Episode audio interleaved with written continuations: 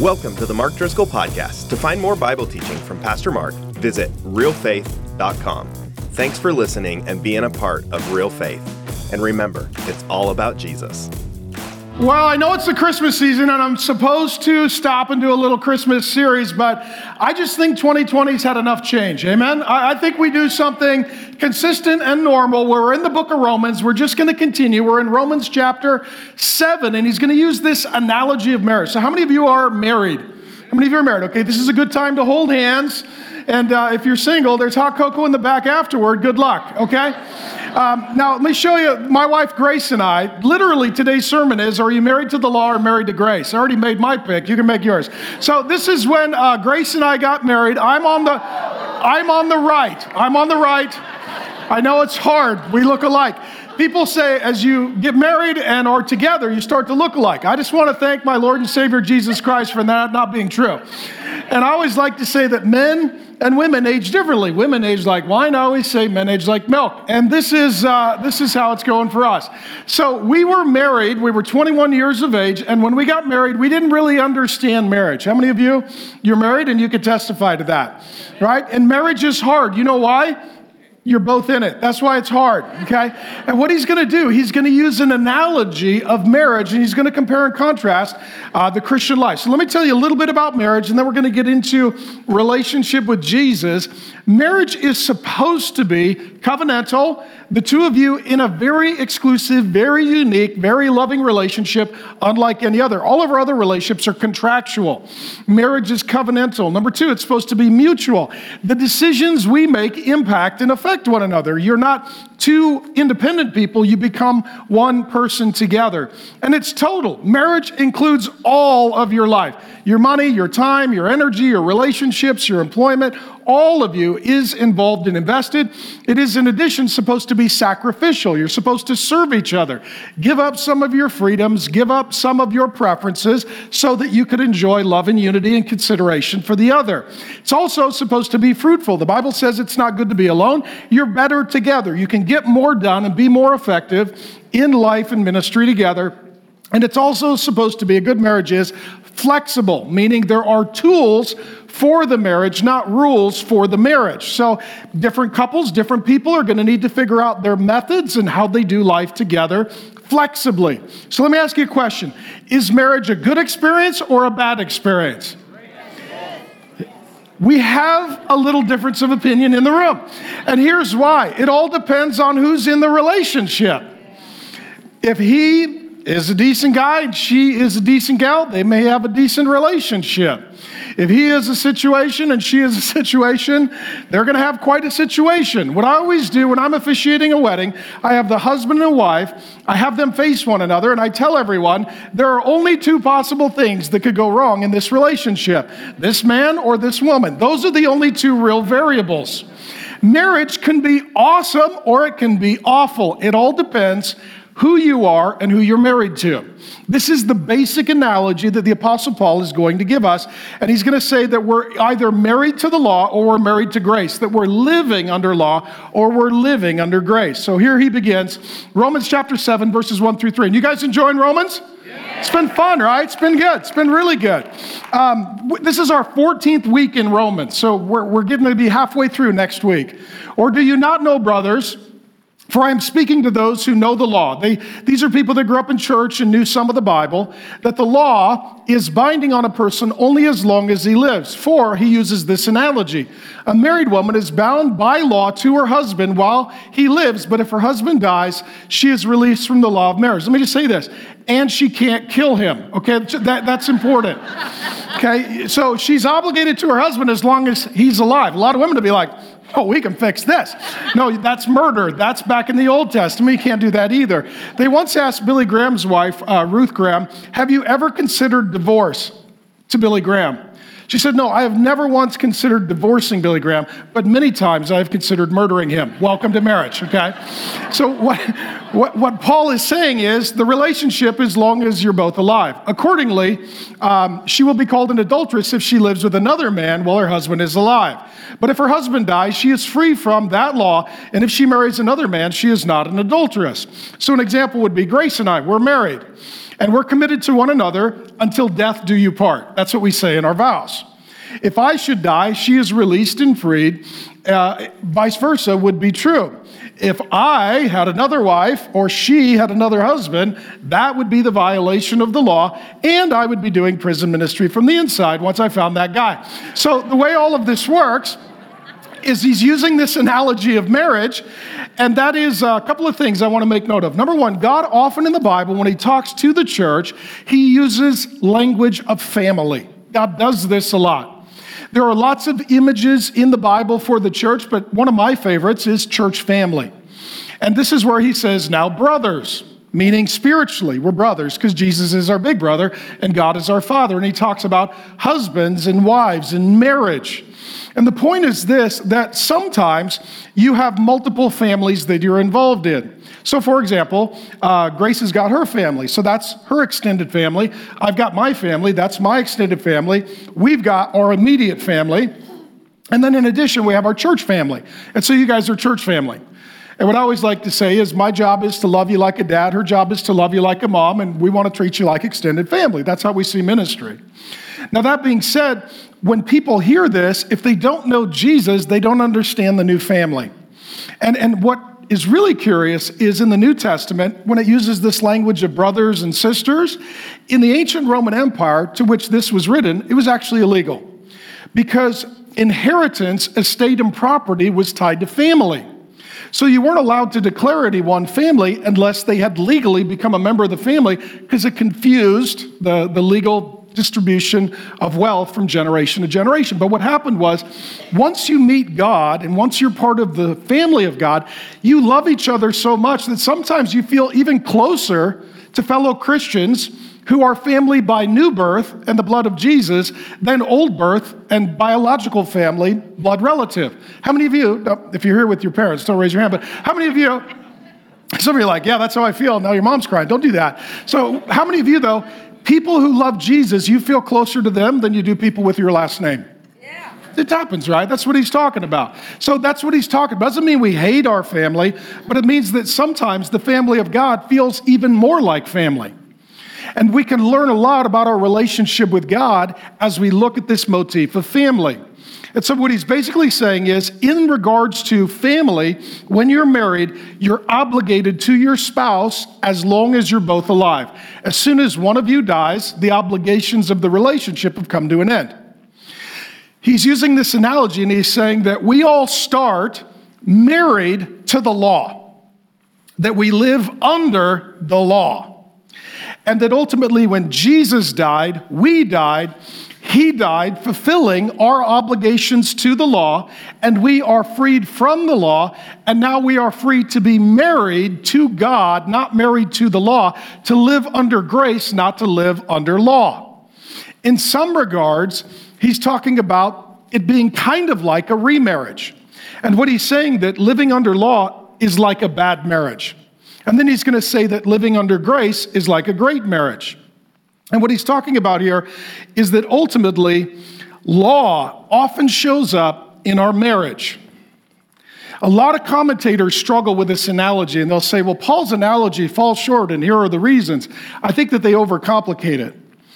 I think what he is, in fact, saying is that we live under law, and one of the reasons I think he uses the analogy of marriage who is the person that we tend to drop the hammer on the most? All the wives said spouse. It's interesting. The husbands were checking the score of the game. Okay, so um, so ultimately, if the Bible says to love your neighbor, who's your nearest neighbor? Your spouse. So the love and the grace is supposed to start there, but that's where the law often starts. Okay? When Grace and I were first married, her name was Grace, my name was Law. I was, I was more law based. I'd read the Bible, look at all the things that should be done, and then hand out the job descriptions. And for her, it created, yeah. One honest wife said, uh oh, yeah, I know, I know. I know, it's amazing we're still here. I know, I know, I know. We're only here because her name is Grace, okay? So she brought the grace. And so ultimately, what happens in marriage oftentimes is one of you is law based, one of you is grace based. And the one who is law based tends to be very inflexible. The grace based one has to flex. The law based one tends to create a, a real difficult environment, and the grace based one is struggling to flourish under that environment. And what he's saying is that ultimately living under law is like living under a bad marriage. And it creates an environment or an atmosphere or a culture. This can be in a home or in a relationship or in a family or in a business or in a ministry. Control, rules, fear, punishment, threats, impossible expectations, demands for perfection, no help or assistant, very non relational, and it's very discouraging, and it is killing of those who are living under it. It just literally robs them of the joy of life. How many of you have been in or under a law based environment? How many of you have been in or under a law based relationship? In those environments, there are only two categories perfect and failure. And even if you were perfect, it's only a matter of time before you're a failure. So it's inevitable. And it's this treadmill of performance. And it's always talking about what you didn't do, not what you did do, or how far you have fallen short, and not the progress you have made. I'll give you an analogy, uh, an illustration. As I was studying this text this week, God brought to mind a family I hadn't thought of in some years. But when I think of law, this man comes to mind. I won't say his name or show his face, but he was a very law based man. He grew up with a law based dad, non relational, punitive, high control, threat, punishment, rules about the rules, about the rules, about the rules. Didn't help, always was telling you what to do, was never going to help you do it. He grew up under a law based dad, and he grew up to be a law based man, very law based. His wife was grace based. She was loving, tender, kind, relational, forgiving. So in the dating years, she was always working around him, but she didn't realize it because she was so grace based. He was never accommodating her, she was always accommodating him. Well, then they start having kids. Now we have division. Jesus says a house divided can't stand. Uh, division is two visions, and if one law, uh, one is law and one is grace, there's now division in the home. So he's dropping the hammer and she's comforting the kids and he's giving them lots of expectations and chores and demands and she's trying to help the kids live up to his demands and expectations. Eventually, what happens is his law based environment, non relational, punitive, high control, lots of rules, it broke his wife. It broke her spirit. She just became very discouraged, very sad. She tried hard, but she never measured up. What it created in the children was total rebellion. To this day, these kids, if you say, I'd like to talk to you about God, I'd like to quote a verse or invite you to church, it's like a trauma trigger. As soon as they hear a verse, they hear their dad's voice. As soon as they think about God, they think about their dad and his erroneous view of God. And anytime you're inviting them to church, they immediately have a very demonstrative response because for them it is a dangerous environment. And then I was thinking about it. These kids have utterly and totally rebelled. They want nothing to do with God and they want nothing to do with their dad. And the sad, cold, hard truth is they put their father and God the Father together and they see them as identical and they're not. The father's heart is not like their father and God is not like their dad. Now, the basic idea that Paul is saying here is that if we live under law, it breaks us. It's too much to bear.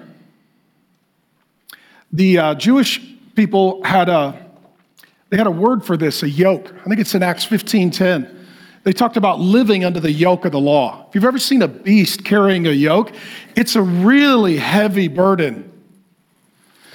Living under law is living under yoke. It's heavy, it's burdensome, it breaks you. It seems very unfair and unjust. Now, let me say, some of you ask, what does this have to do with everything? This has to do everything with everything. This has been a year of law, and it's a yoke. And people are dying and broken, and others are rebelling because that's what happens in an environment of law. In our nation, we have laws, and this year we added a bunch more mandates, rules, and laws. And then we have people who have deputized themselves. In the Bible, they're called the Pharisees. Um, that's the Greek word for Karen. And today, okay, today, today they are going to make sure that the rules are enforced and they have additional rules about the rules. Okay? How many of us are not flourishing under this law based environment? Right? People aren't doing well. And, we, and some of you say, but Pastor Mark, let's argue. Let's argue. Let's not. Okay, let's not, because we can argue whether or not all the rules and laws and mandates and demands and commands and expectations are helpful or harmful, but I am telling you this that it is breaking people's emotional, spiritual, and mental well being. Because law doesn't create life, grace produces life. Law only kills. The gospel of Jesus is that ultimately we are judged by the law and killed, and then we are brought into newness of life by the grace of God. So the law shows us that we are dying, and the grace gives us new life. The problem in our world today, our culture today, our nation today, all law, no grace, people are struggling and suffering. And uh, I was curious because uh, we tend not to think of law in terms of these kinds of contexts. We tend to think of it just in terms of religious law or spiritual law, but there's legal law, there's moral law, there's relational law, there's all kinds of law. And uh, there was a Gallup poll that came out this week. Every category, and Gallup, so you know, is not a particularly Christian, pro Jesus Bible verse group. Okay? They just do the data analysis every single group in America reports having worse mental health in 2020 than 2019. How many of you that doesn't shock you? Okay? Except for one category of people those who attend church every week. Those people those people actually improved better mental health this year than last year. Okay? Now, the question is why is that? Because the church is supposed to be a grace based environment. And as there's more law out there, there's more gratitude for grace in here. If your whole life is law, you really need a dose of grace. And so, what it shows is the key to mental health is going to an open church. okay? So, all you pagans, just come on in. We'd love to have you. Um, and ultimately, what we have seen this year is that as the culture has more law, God upon his people pours out more grace. So that his people can be healthy, even if the environment around them is unhealthy, because the environment in them is healthy. I'll be honest, this is not one of the five hardest years of my life. I'll be honest with you, I have seen more of God's grace this year than any time in my whole life. All year, me and my family, not perfect, but we've been living under grace, supernatural provision from God that is inexplicable and quite frankly just wonderful. And I'll, I'll share it with you. So we started Romans 14 weeks ago. We're going to talk about law versus grace. Law versus grace. Since we started Romans 14 weeks ago, the average church in America is running 36%. One in five churches is at risk of dying and closing. Statistically, 30% of pastors are considering quitting and resigning. We're running 186% as an average since we opened the book of Romans. Last weekend, we were running 217%. Okay? And I got pastors all around the country calling, like, what's the secret? It's not a secret. If you have grace, people find you. If you have God pouring out grace, people will find the place of grace. Because right now, there's a shortage of supplies, but the greatest shortage is a shortage of grace. There is no shortage of law. In addition, during the time that we have been in Romans, and Romans is a book about grace. And when I started, I was like, Lord, really? Now's the time to go into Romans. I pray about these things. I fast. I seek the Lord and I listen. He's like, Son, preach Romans. Okay, Dad, that's what I'm doing. I didn't know that we'd need grace this desperately, and I didn't know that the book would be so filled with grace this immeasurably. So during that time, our average attendance is 186%. We've added 630 little kids to our children's ministry. Okay?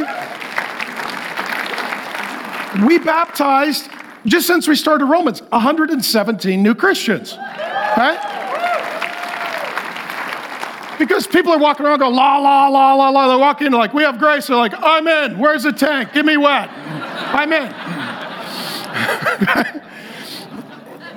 in addition, just online, as things have been closed and Bible teaching is going out, we're seeing a great appetite for people living under law who want to live under grace. Just my social media is up to about 6 million a month and we've started the Real Faith Live show where we do interviews and worship videos and the sermon. We send it out. That is now reaching saturation, total reach of 1.5 million people a month all around the world. Okay? So many of you are joining us on online. And let me say this for many of you that are joining us online and at home, everything's closed. You can't go out. You know what people are doing? They're sitting home and they're looking for grace anywhere they can find it. They're looking for hope and meaning and purpose and joy. And ultimately, whether they know it or not, they're all looking for Jesus because that's where all the grace comes down from. So, let me just tell you what we're going to do. We're going to keep going forward in grace. That's what we're going to do. That's what we're going to do. So let me just give you a little bit of vision as we're at year end. And I know some of you, you're trying to figure out your taxes before we swap people. Okay, so I had a few words, and the Holy Spirit's like, not that one, not that one, not that one, not that one. Like, okay, so. Thank you, Lord. I mean, when I started, he wouldn't show up until after the service. And then it's like, ah. So, um, so here's what we're going to do. We, we need to add another classroom space in back for children, for students, for women's. We need to add a six o'clock to Saturday night. We need to add a raised park out front. We need to make a water slide park in the back. And we're just going to throw parties and we're going to have fun and we're going to invite people and we're going to build relationships. And if people are asking, why would you do that? We believe that our God is a God of grace. We believe that heaven is a fun place, that God is an awesome person, and nobody who's with Jesus in heaven is bummed to be there, and Karen will have repented of all of her ways, and it's going to be amazing, okay? So we want to still have joy. We still want to have fun. We still want to have generosity. We got our big Christmas party coming. The number one question we're getting from people is how much does it cost? What's the answer? It's a free 99. Because ultimately, our God is a God of grace. And our people are people of grace. And one way that grace shows up is generosity. So I'm going to ask you to be generous through the year end. I'm going to give you some numbers to finish the campus and add more capacity because I think that there is the greatest opportunity next year of any year of my 25 years as a senior pastor because I believe as people are living under law, they more desperately than ever are open to grace. Okay? And who gives grace? Jesus does. Hey, I'll let you in a little secret. Grace is his thing. Grace is our thing. Yay, that's everything. Amen? So he's going to talk about living under law versus living under grace.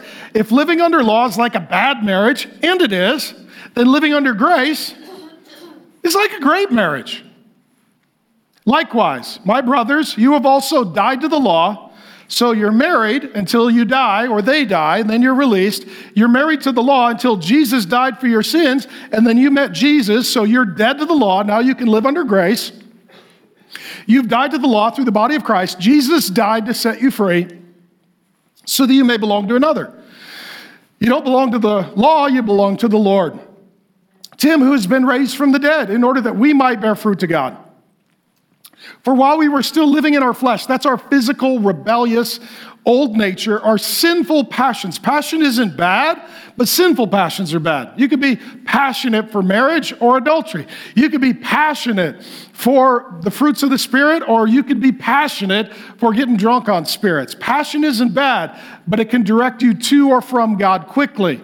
Aroused by the law, we're working our members to bear fruit for death, but now we are released from the law. We don't live under the law anymore. We live under grace. We live under Jesus.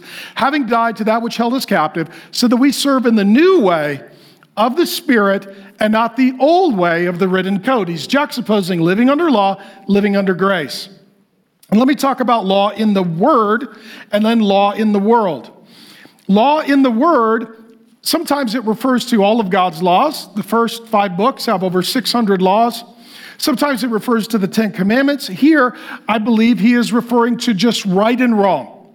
That God is lawgiver, that God is over everyone and everything, that God says these things are right and these things are wrong, and it doesn't matter where you live or who you are or what you think. There is right and wrong. Paul's going to use this word nomos in the original Greek, not to get too nerdy, about 121 times in all of his letters.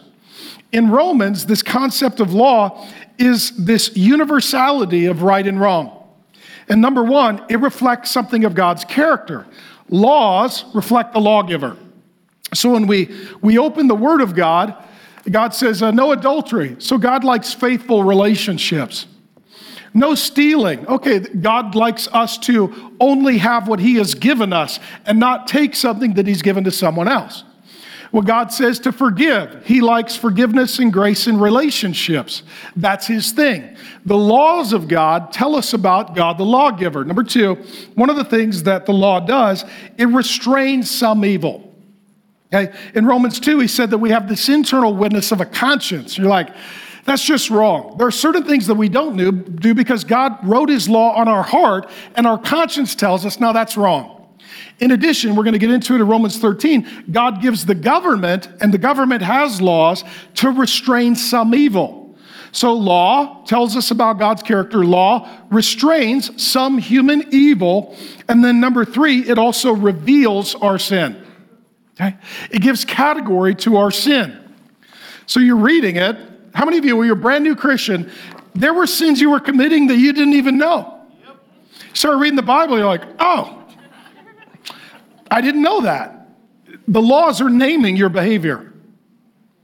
They're naming your behavior. Is the law, is God's law bad? No, but we are. And so the law shows us who we are. The law shows us two things who God is and who we are. Okay, God's good, I'm bad. God's right, I'm wrong. God says no, I keep saying yes. There's a problem. The law shows us our sin, our problem, our faults, failures, and flaws. It's not bad, but it's not complete because the law can't change us or help us. It only diagnoses us, it doesn't treat us.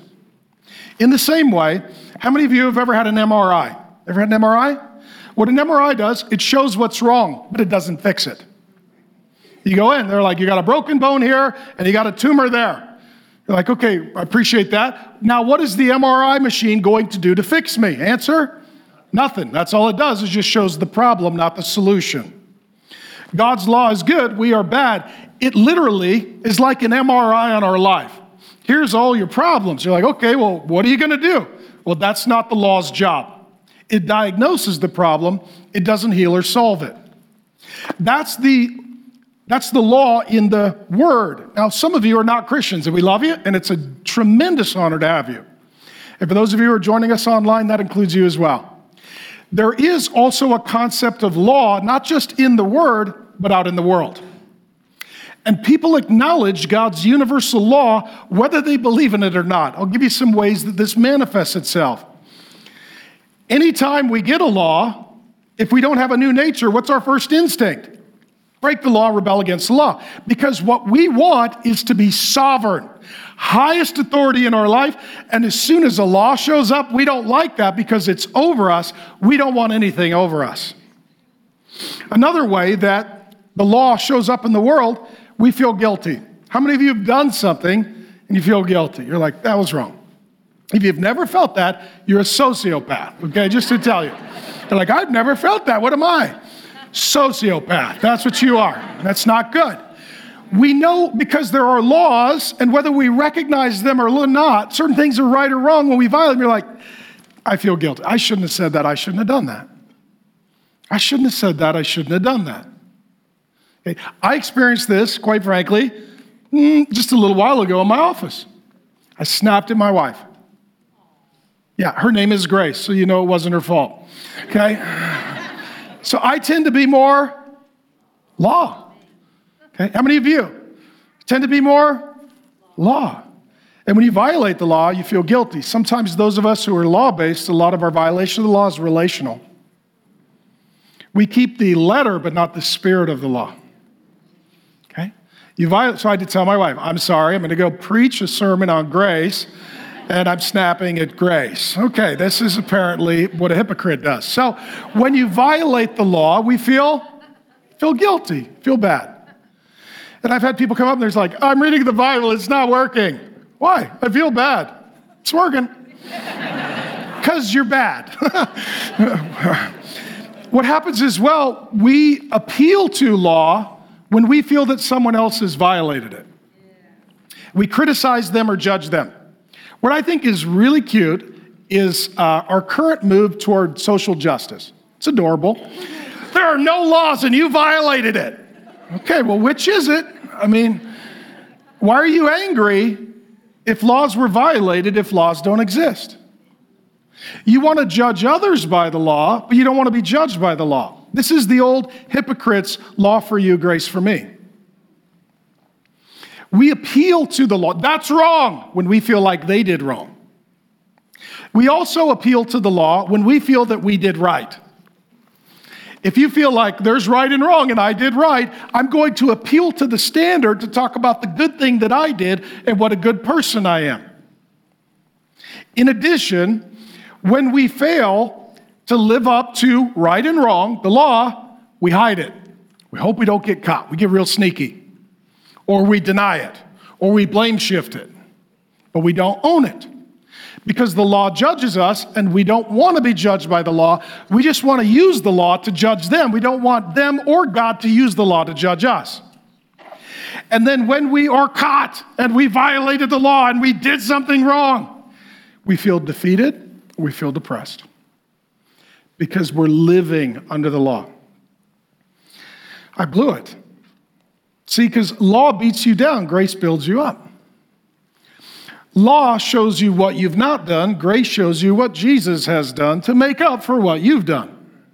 Okay? And ultimately, we all engage the law, we all deal with the law. Now, here's the good part of the law it shows us who God is and who we are, and it shows us that we need God. Okay? It's like, I, I don't do what I'm supposed to do. I, I am not the person that God says I'm supposed to be. I need a Savior.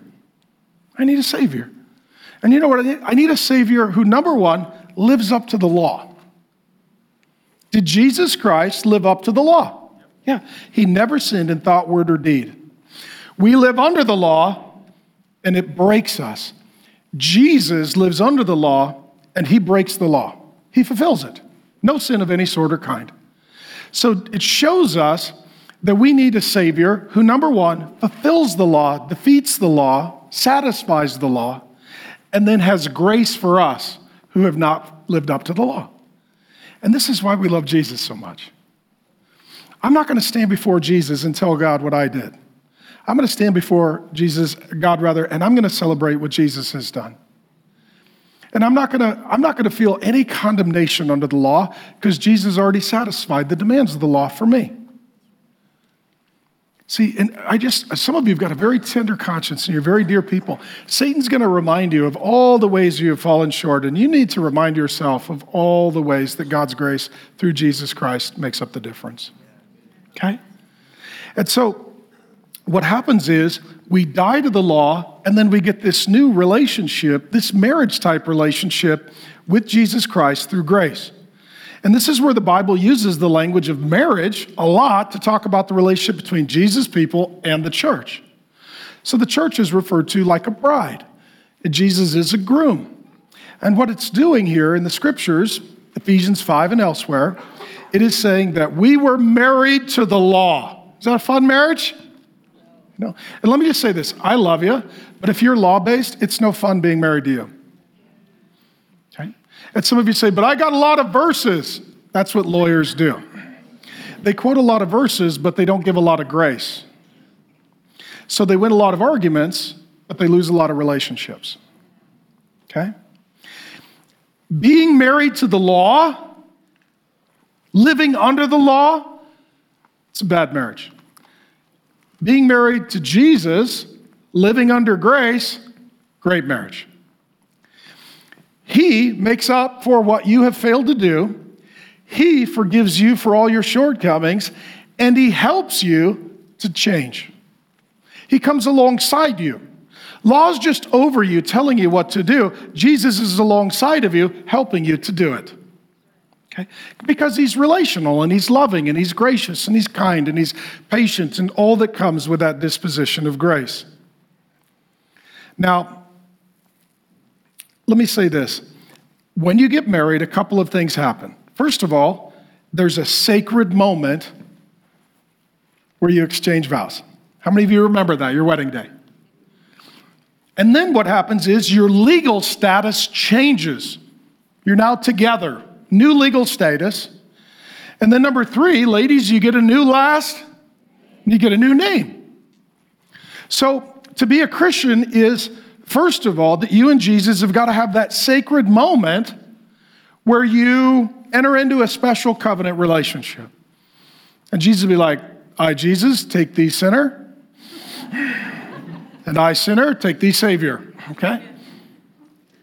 And then what happens is your legal status changes. You're no longer married to the law, you're now married to Jesus. Your legal status changes, and Jesus is your inheritance.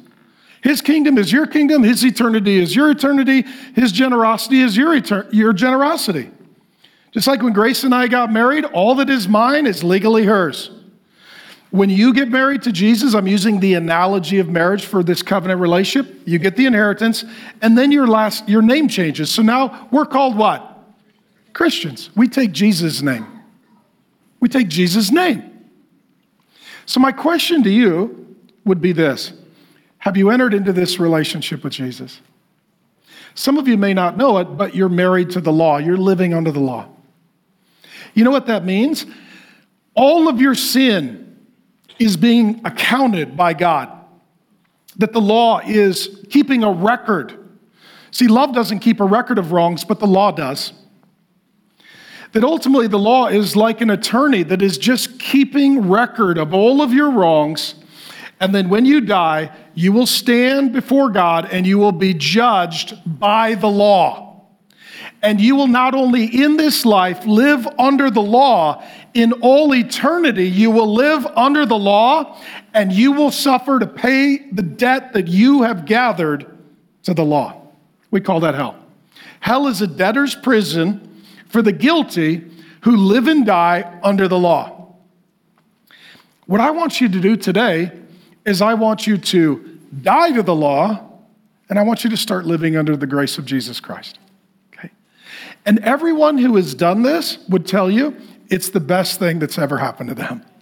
I've never met anyone who's like, I'm, I'm living under the grace, but I really miss the law. I've never met that person. Okay? So, how do you go from living under the law to living under grace? It's that sacred moment where you enter into this special covenantal relationship with Jesus Christ. And you know what? You can do that right now. I just told you 117 people have been baptized in the last two months. A lot of people are saying, I don't like living under the law. Well, good news, you can live under the grace. You can live under the grace of God through Jesus Christ. So, my encouragement, my exhortation, my admonition to you at this moment would be right now, would you give your sin to Jesus? Let his death satisfy the demands of the law so that you could die to the law. And would you receive Jesus and start to live under the grace? Father God, I pray that right now that the Holy Spirit would come and would awaken hearts and change minds, change desires and change natures. God, as we're living in a world that just keeps adding law after law after law, we're feeling that pressure. We're feeling those burdens. We're feeling those frustrations. And Lord God, as it seems like the laws are only increasing, would we use this as an opportunity to remind ourselves that apart from the grace of God through Jesus Christ. All we have is law and more law and less freedom and more restriction and more condemnation and more control and more fear and less life and less joy. And Jesus, thank you so much that you satisfied the demands of the law, that you never sinned in any way, that you perfectly fulfilled the demands of the law and that you died to pay our debt to the law, for the wage of sin is death. And that, Lord Jesus, you rose from death and you conquered Satan, sin, death, hell, the wrath of God, and you satisfied the demands of the law. And Jesus, thank you that you're ruling and reigning from your throne in heaven right now, that you are alive and well. And the Bible says that we can approach your throne of grace boldly in our times of need. And God, it's a time of need. And we thank you that our Lord and Savior rules over everyone and everything. And all that flows from his throne is a never ending provision of grace. So, Holy Spirit, we ask you to bring that grace down on people right now. God, would you please bring salvation to those who would hear? Would you open up their hearts to love Jesus, to receive Jesus, to trust Jesus, to follow Jesus, and to start to experience living under grace? And we ask that they would make this incredible decision right now in Jesus' good name. Amen. If you made that decision, you came with a Christian, tell them. They'll be excited about it. Or stop by and let us know. We'd love to give you your first Bible. We'd like to pray with you. We love you. We want to help you and serve you. And you may have come in living under law. We want you to leave under grace. And, and that is a life that never ends and only gets better. So then he's going to juxtapose these two things in his grand summation. We're either living under law or living in the Spirit. Okay? The law is over us, but the Spirit is in us. The law tells us what to do, the Spirit comes to help us to do it. Highly relational. What then shall we say? Is that the law is sin? Is it a sin to have laws and rules? No, by no means. Yet, if it had not been for the law, I would have not known sin. It named my behavior. For I would not have known what it is, and he uses this example personally, to covet if the law had said, had not said rather, you shall not covet. But sin, seizing an opportunity through the commandment, produced in me all kinds of covetousness. He's like, I, I heard don't covet, next thing, that's all I'm doing. Okay? For apart from the law, sin lies dead. I was once alive apart from law. I was just living my life. But when the commandment came, the more Bible I heard, the more rebellion I had. Sin came alive and I died. The very commandment, the promised life, proved to be death to me. For sin, seizing an opportunity through the commandment, deceived me and through it killed me. So the law is holy. The commandment is good and righteous and good. Did that which is good then bring death to me? By no means. It was sin producing death in me through what is good, in order that sin might be shown to be sin, and through the commandment might become sinful beyond measure. Let me explain this, and we'll finish it next week in the remainder of Romans 7, and then he's going to drive Romans 8 right into the ministry of the Holy Spirit. He says that the law has two primary purposes. Number one, it names our sin. And what he says is coveting is his example. He's like, I didn't even know what coveting was. And then somebody's, you know, reading the Ten Commandments, they're like, don't covet. You're like, what's coveting? It's where you want stuff that belongs to other people. Huh, what kind of stuff do other people have? I want that. Boom. You're guilty. Was the commandment bad? No, you're bad. Okay? Parents know this. Okay? Parents know this, so they've created something called Reverse psychology, which is I know if I tell you to do something, you're going to do. Like, don't eat your vegetables. Do not eat your vegetables. Do not. Do not go to bed on time. Do not. Do not be nice to your sister. And you're you're wanting them to rebel, eat their vegetables, go to bed, and be nice to their sister. What, what that means is not only is the child evil, so are you. That's what that means. Okay? That's what that, my wife testified in the front row. She said yes, okay? It names our sin. That's what the law does. Now, here's what we've done in our day we decriminalize and defund. Okay? Decriminalize. Well, we made laws and then everybody broke them, so let's just get rid of the laws. That'll fix it. Does it? No. Because unless you're filled with the Spirit, nothing changes. So, what we've done in our world, we're like, well, there's all these laws, and everybody breaks the laws, and everybody's guilty, and oh, the prisons are full, and it's really expensive, so let's just decriminalize it. I mean, certain cities have decriminalized most misdemeanors, including assault, public urination, drug use. So you can be high, taking a leak, and punching someone, and it's okay. And you may feel like that's good until you're that person getting peed on by someone smoking a cigarette or slapping you in the face. That's where it bothers you. Somebody like, no, I believe in the law. I, I believe in universal. Hey, pants on, needle out, hands to yourself. This is, we all know that there's a law when, when it's been violated to our demise. Okay? And then it's defund. Well, you know, the problem is we have laws and then the police enforce them. That's a problem. I bet, right? And then, I mean, this is what legal drugs in public school, this is the end. This is where the logic goes. Okay, you're like, okay, so you know what we'll do? I know I shouldn't say this. I don't care. I, I don't care. Um, I live under grace. If you live under law, send your email. I'll feel free to delete it. Um, so, so, so the answer is you know what? We, we need to decriminalize it and defund those who enforce the law. No. Because either the law changes or we change. It's called repentance. And a lot of people say, well, let's just change the law. And God's like, actually, the law doesn't change. The law exists to tell you that you need to change. And if we expect the law to change, we're pulling hell up. If we change, then we're inviting heaven down. Okay? The other thing that sin does, and not only, uh, the, law does rather, not only names our sin, it aggravates it. Because we're bad, we're rebellious until we get a new nature. So let's use the language of coveting. Paul deals with that. How many of you you don't even think that coveting is a sin.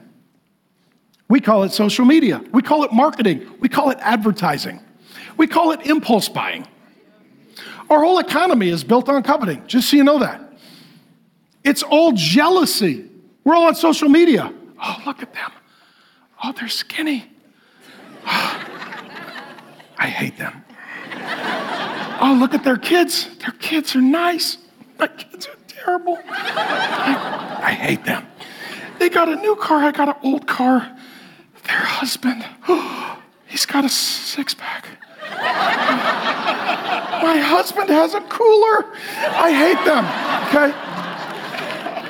I just tell you what I'm thinking. But this is where the longer you're on social media, the more miserable you are because you start comparing your life to other people's lives. You start coveting their life, and that is the death of contentment all the law does. The law is good, we are bad, but the more law we get, the more rebellion we have. How many of you know for a fact if you want to get a bunch of people on grass, the best thing to do is put up a sign that says, keep off the grass. That's how you get all the people on the grass.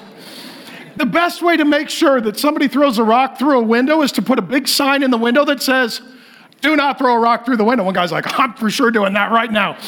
Another guy's like, not so fast. You're cutting in line. I get to throw it first. As soon as we make laws, we elicit and incite rebellion. And lawbreakers think, well, the problem is law. No, no, no. The law is good. We're bad. It diagnoses our problem, it doesn't fix our solution. How many of you, the more laws you've gotten, the more rebellion you've had? Okay? I'll give you an example from my own life. Paul uses an example from his life.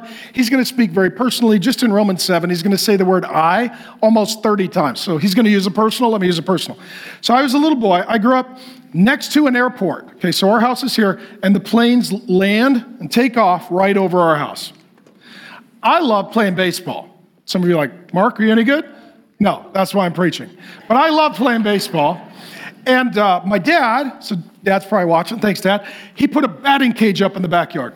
Posts in the ground, net, pitching machine, bat, helmet, balls. Me and my brother, we could take batting practice anytime we wanted. Good? Thank you, Dad. My dad makes one law Son, this is not a weapon. I hadn't actually thought of that until that moment. well, actually, it could be. I hadn't even thought of that. I'm a little boy. My dad says, Marky, still calls me Marky. I said, Dad, when we're in church, you got to be respectful. Call me Pastor Marky. So that's what he does when he visits. So I said, What do you mean, Dad? He's like, You can only use it for batting. Don't take it out of the cage and aim it at anyone or anything.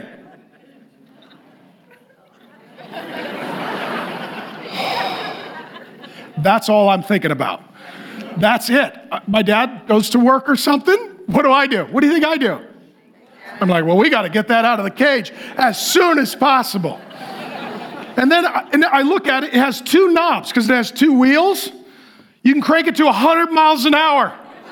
Oh, I'm going to start shooting things. That's what I'm going to do. I'm a little boy. So my dad gave me one law. Was it a good law or bad law? It's a good law. He has a bad son. That's what he's got. All of a sudden, Satan sends an airplane right over me. Wasn't the Lord, I'll tell you that. And I'm like, I'm going to shoot a plane. So I pop the wheels on the pitching machine, true north to what Paul calls the third heaven. I crank the knobs to 100 miles an hour. I am waiting for a plane to land, and I'm trying to sequence it as a little boy. Here comes, here comes, here comes, here comes. I start loading the pitching machine baseballs.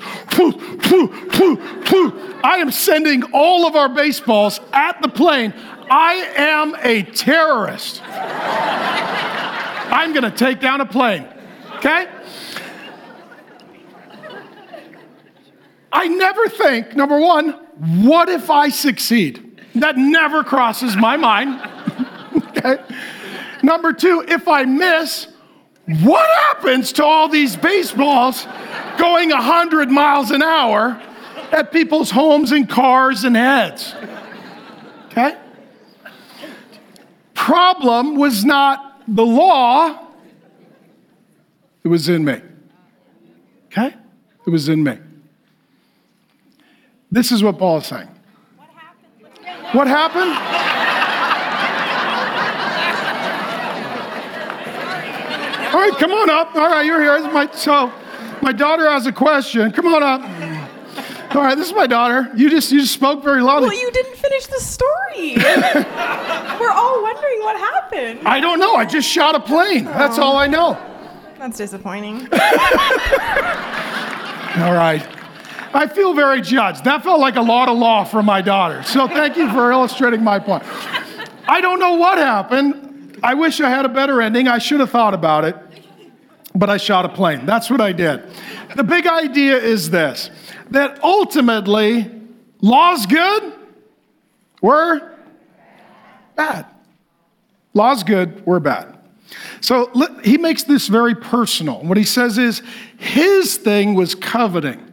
My thing is shooting airplanes. What's your thing? Right? What's the thing in you that when you hear it, you just want to rebel against it? So he's talking here about the Ten Commandments, and he hits number 10, which is coveting. So let me, let me hit the Ten Commandments. Okay, you find your thing. You shall have no other gods before me. You ever been a part of another religion, worshiped another God, been just sort of pagan, spiritual, atheistic, whatever? You shall not make idols. What that is, is worshiping anyone or anything other than God. Have any of you lived for your job, lived for your beauty, lived for your health, made sacrifices so that you could glorify someone or something other than God, including yourself? You shall not take the name of the Lord your God in vain. How many of you have done that? Some are like, don't say it, but you've done it. Remember the Sabbath day and keep it holy. How many of you just keep working? honor your father and mother. Gotcha. If you don't believe me, ask either of them. We've all dishonored our father and mother, right? We've all done it. And what happens is when you're a kid, you're like, that's a stupid law. When you're a parent, you're like, that's a good law. you shall not murder. And Jesus says this includes hating someone from your heart. Like, I didn't murder them, I just talked trash. Jesus says you murdered their reputation. That counts too. You shall not commit adultery. Jesus says that adultery includes adultery of the, the heart. Oh, no. So when I looked at them, yeah. Well, what if it's on the internet? It still counts. Oh, gosh. Adultery of the heart and adultery of the hands both count in the sight of God because it's not just the letter of the law, it's the spirit of the law. You shall not steal. Shall not steal. You shall not bear false witness against your neighbor. Is everything you've ever said about everyone true? How many of you are like, I gotta delete my social media posts right now? and then the tenth one is the one that Paul quotes You shall not covet your neighbor's house. How many of us do that? How many of us, we literally, oh, Zillow, oh, look at their house. Oh my gosh. Do you know what their house is worth? They have a garage in their garage. That's a big house. That's huge. Oh my gosh.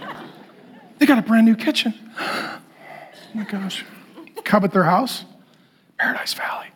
See, many of you, many of you, if you if you want to covet, if you usually go left, go right when you leave our parking lot. Just go to Paradise Valley. It's called paradise.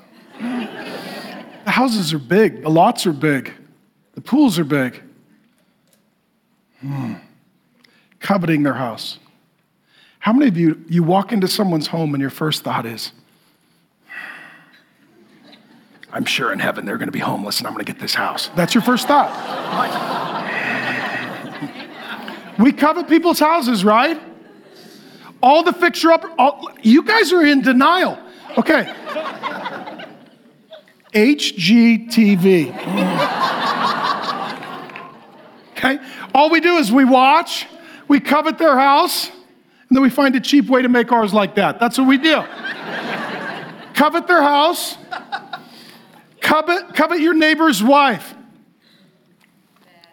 Bad, says the wife. Husbands could go either way. Bad, says the wife. How many of you, the big problem in your marriage is you compare your spouse to someone who's not your spouse? Bingo, shots fired. right? Like, why couldn't you be more like Karen? Yeah. Don't covet your neighbor's house, your neighbor's wife, or anything.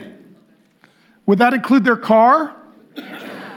Would that include their beautiful family on the Christmas card?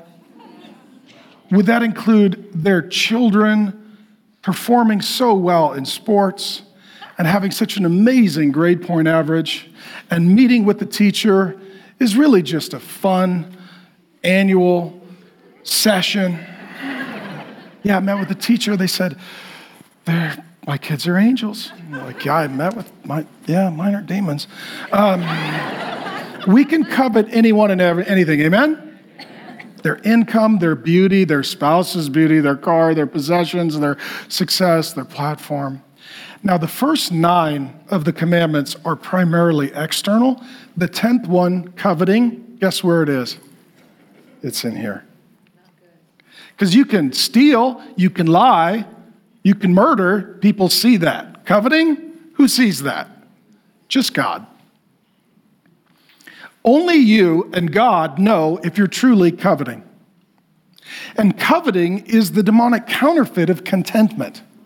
God says, Here's your spouse. You're like, I want a different one. Well, here's your job. I want a different one. Well, you know, here's your body. I for sure want a different one. All right. Here's your car. I, I want a different one. Coveting is the demonic counterfeit of contentment. And only you and God really know when you're coveting because you can't see it. You can smile and pretend and be totally coveting internally while faking it externally. Okay? And what Paul is saying here is this He says, I was a pretty good religious guy keeping the law. In Philippians, he says, In regards to the law, I was blameless. What he's saying is the first nine externally, not internally, nailed it, nailed it, nailed it, nailed it, nailed it. When it came just to the internal, I was guilty. Because man, the Bible says, looks at the outward, God looks at the, the heart. And where Paul is driving all of this, we either live under the law or we live under grace. If we live under the law, we ultimately have to take the law and allow it to judge not just our external behavior, but our internal motivation. The things that only God sees, the motives that only God knows, the thoughts that only God is keenly aware of. We need to be honest about ourselves and our internal condition so that ultimately we could give our sin to Jesus and we could get a new nature under the reign of grace. And so, what he's saying ultimately is this that his real problem isn't just out there, his real problem is in here.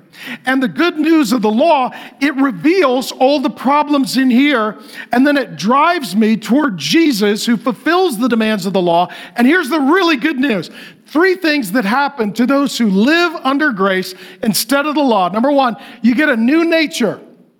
You're new. Now, you're not perfect, but you're new, and you're in a process that will ultimately result in perfection. He calls it sanctification. He used it previously in Romans. And some will come to this text in Romans and they're going to argue is he talking about a carnal Christian who's met Jesus and never changed? Or is he talking about maybe a perfect Christian who no longer struggles with sin? The truth is, we're all somewhere in the middle.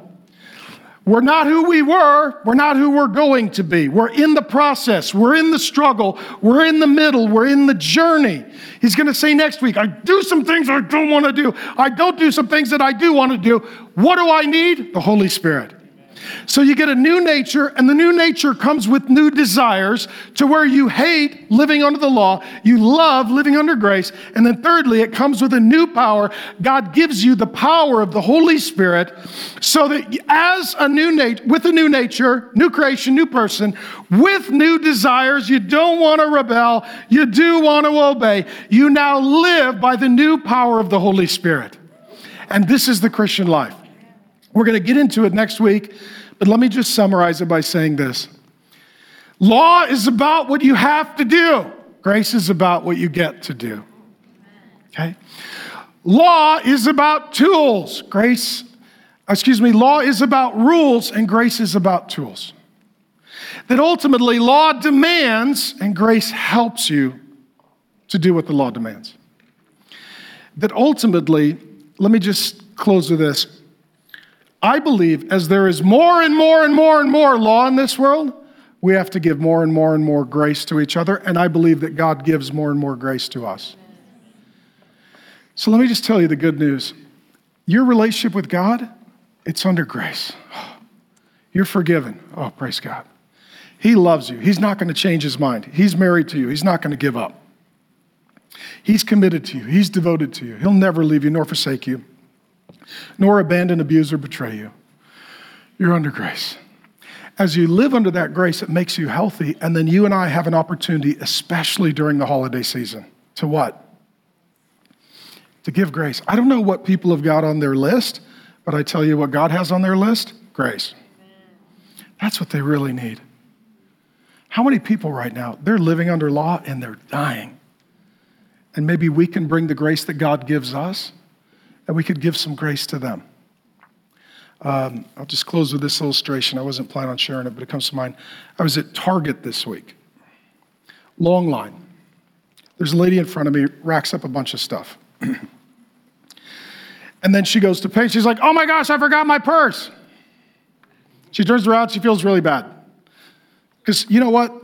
The law says she's just racked up a debt that she can't pay. I'm so sorry. Uh, can you hold my stuff? I'll go home, get my purse. I forgot it. I looked at her. I said, Well, what happened? She starts crying. at Target. She's like, something about COVID, ex husband, kid, job loss. I, through the tears, it was just an avalanche of pain.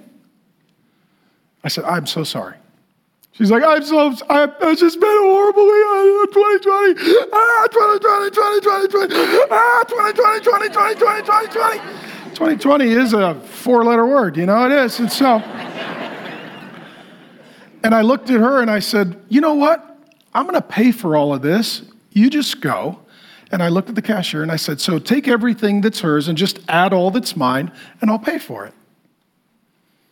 The lady looks at me, she says, I'll pay you back. I said, No, no, no, no, no, no, no. This is Jesus' money. It's not mine. And he put me here to give you some of his money. And I said, as Christians, we call this grace. You have a debt you cannot pay, someone else pays it because they love you and they want you to be free from the demands of the law. So I'm doing Romans 7 at Target. Okay? I'm doing Romans 7 at Target. Okay? So she looks at me she says, No, I really want to pay you back. No, that's not how grace works. She says, Just give me your name and address and your contact information, I'll send it to you. Never. I don't want you to Google me and see what's said and then talk to me. Like, I don't want to hear that. I just want to give you grace.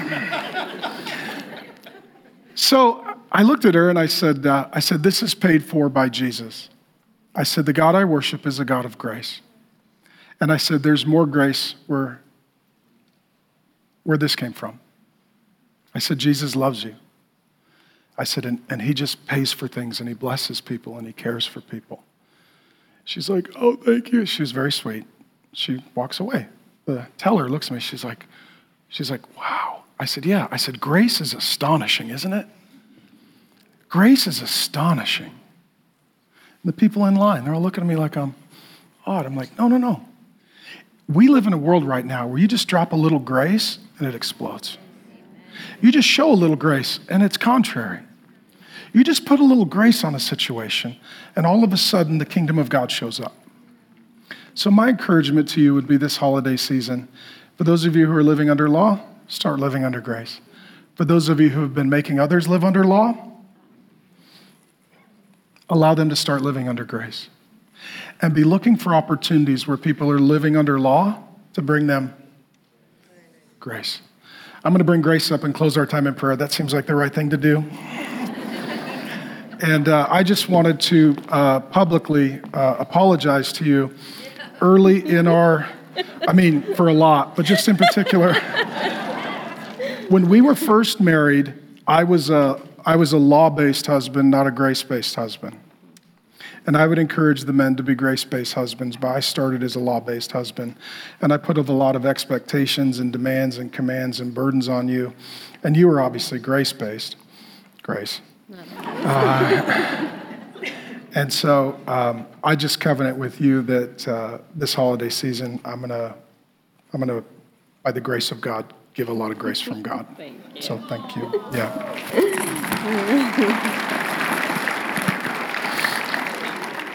Thank you, Lord, for repentance, for forgiveness, for the grace that you give to each of us. Lord, I pray that we would delight in that, that we would not reject that, but that we would receive that so that we can give that to others. Thank you that Paul has said this in such a clear way. Um, Lord, you covenant with us as Christians, and then you covenant to give us grace until we see you in eternity. So, Lord, just help us to be receivers and givers of grace. In Jesus' name, amen. amen.